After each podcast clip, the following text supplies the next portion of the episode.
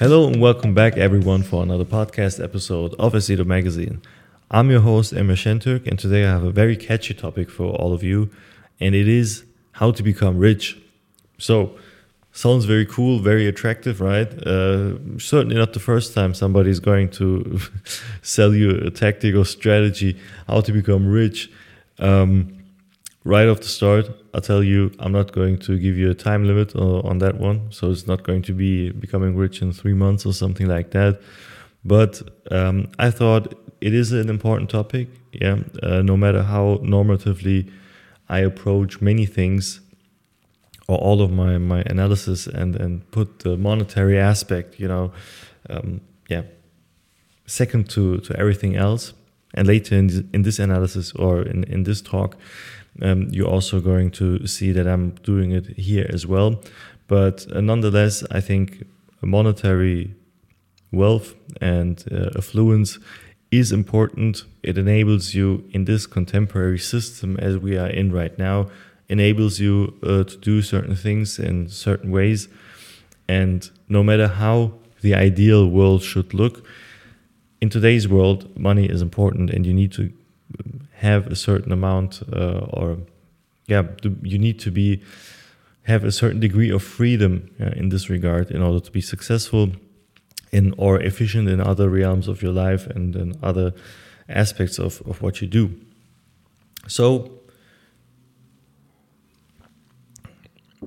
so i thought um, i'll just make an episode on how um, or some general principles of accumulating wealth and so on and so forth how can I talk about this? Uh, because usually I'm making political and societal analyses. Uh, so far, I haven't told you, but uh, I am full time uh, full time manager in a financial analy- uh, analytics firm. Uh, we are analyzing stock market developments, stock prices, commodity prices, cryptocurrencies as well.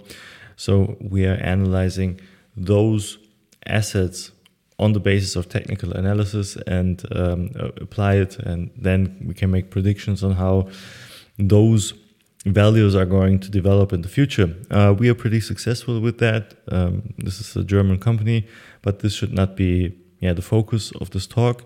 Um, I'm just trying to tell you with this that I think there's some some sort of understanding of financial matters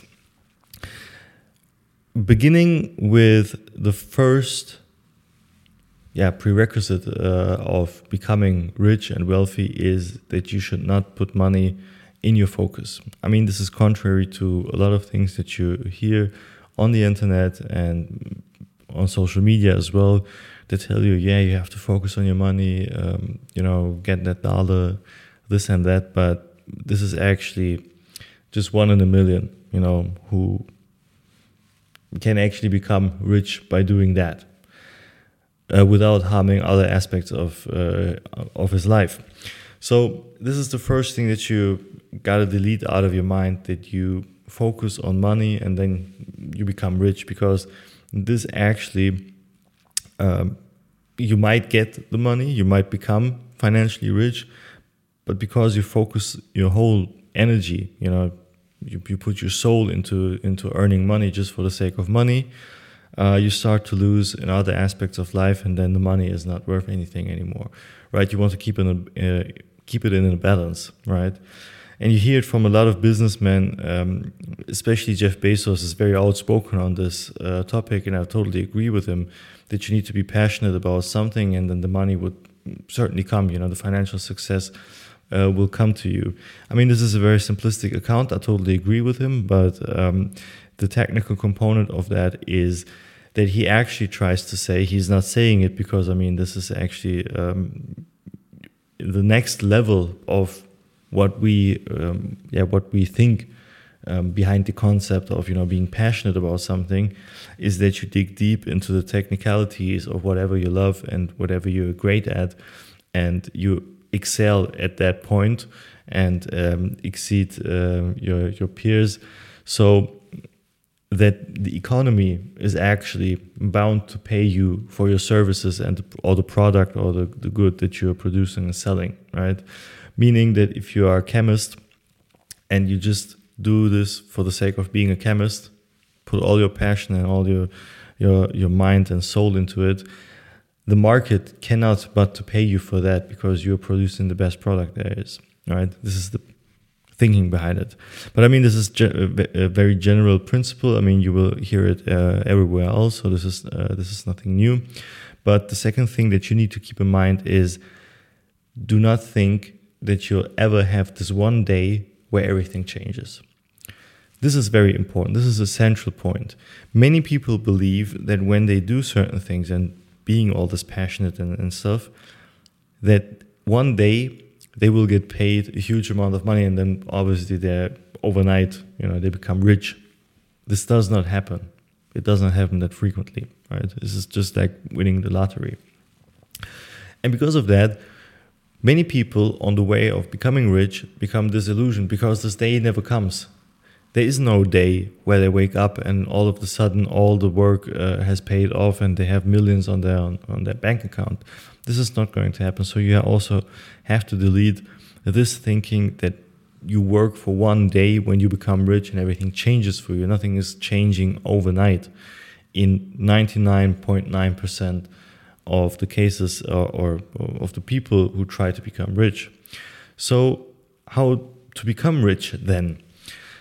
It is actually the knowledge or the acceptance that wealth will take a lot of time to accumulate, right? You have to think in, in, in decades in terms of wealth and not in days uh, days i mean not not even in, in months or, or years right you have to think in decades uh, just to have a chance to become um, wealthy and I'm just talking about wealthy and not super super duper rich, right?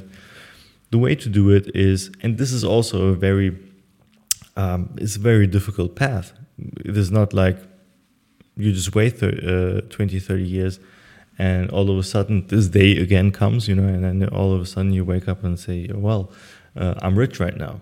Instead, you just have to be persistent and um, be also very disciplined in saving your money ideally you put half of your monthly income aside and then invest it in, in stocks. This is the best thing you can do. I mean, over time, uh, losses are going to be flattened out depending on your portfolio composition, which is uh, which all obviously needs to be uh, quite balanced. Um, but even that, you know, even those inefficiencies, you know, flatten out over time, and you have um, pretty neat returns with a saving rate of 50% a month, you can move mountains virtually. And obviously, you're going to need um, yeah, a few decades to become to the point, uh, to, to reach the point where you want to um, see yourself. But obviously, this is also a heavy burden because you're just living with half of what you make.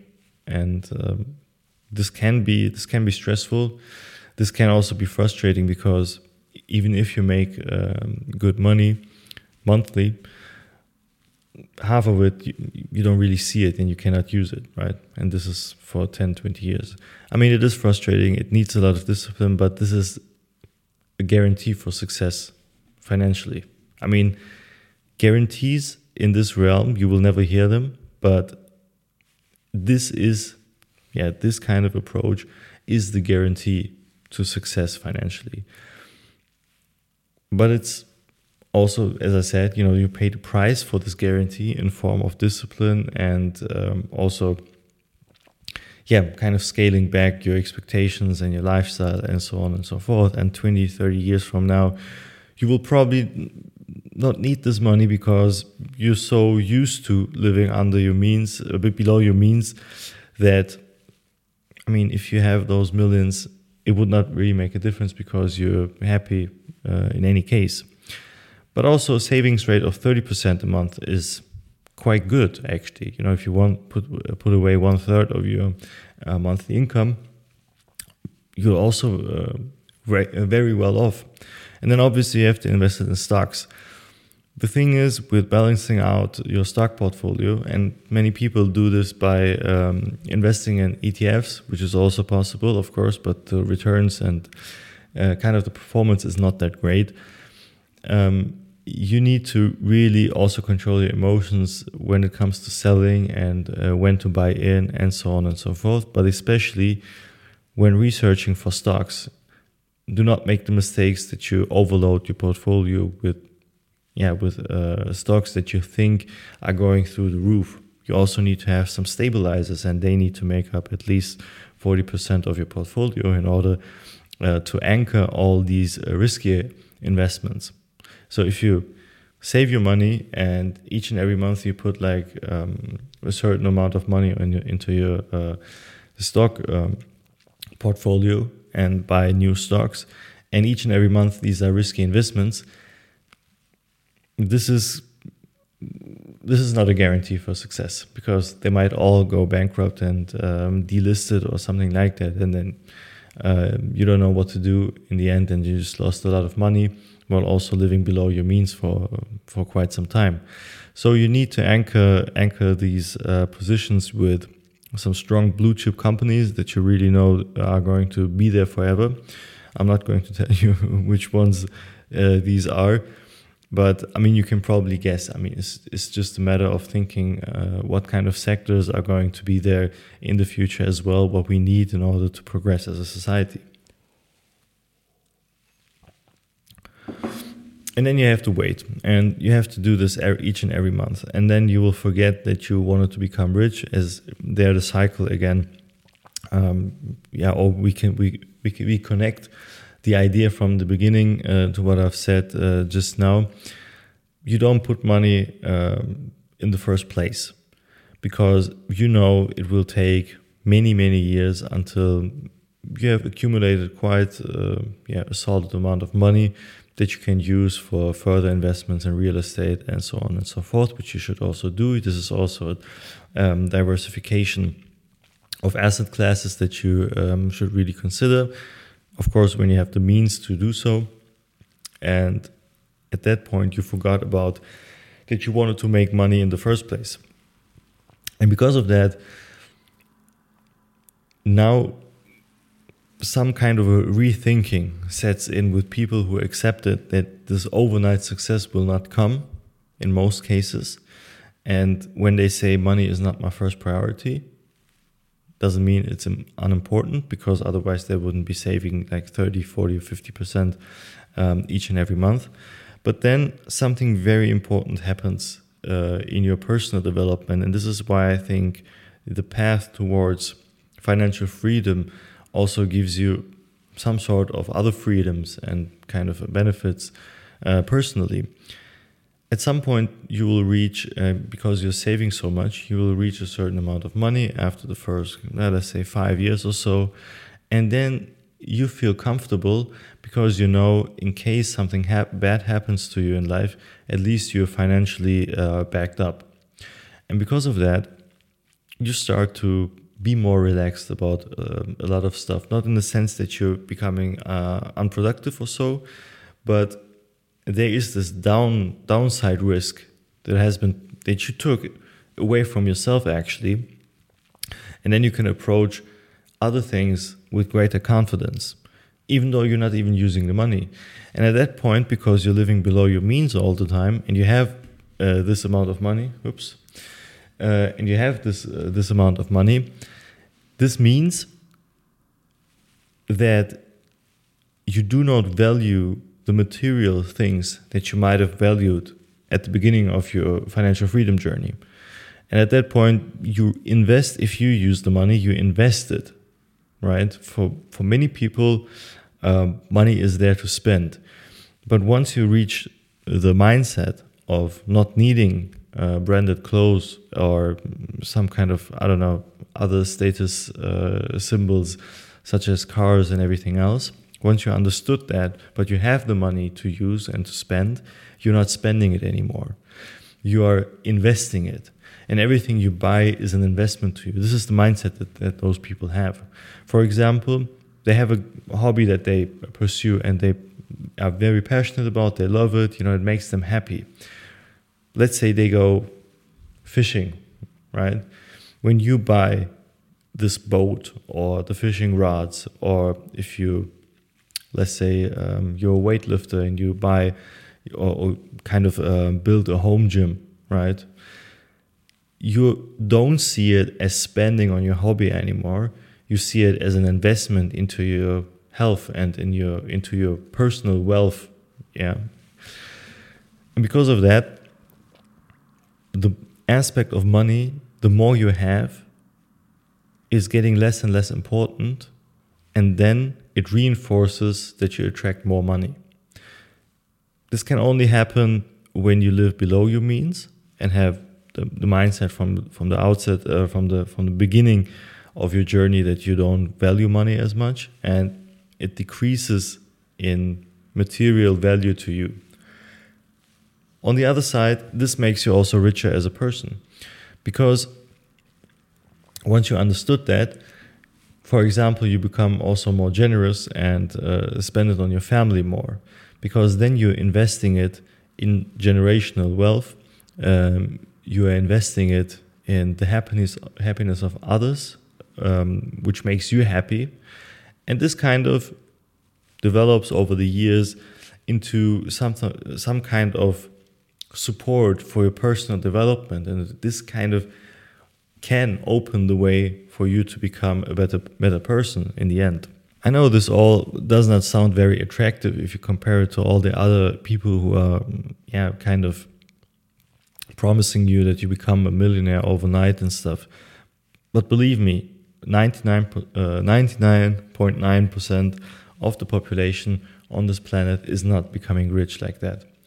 And when we talk about wealth and, and becoming rich, they are not always like super, super, super rich, right? It's well above average, and um, it might be lower, lower upper class and stuff.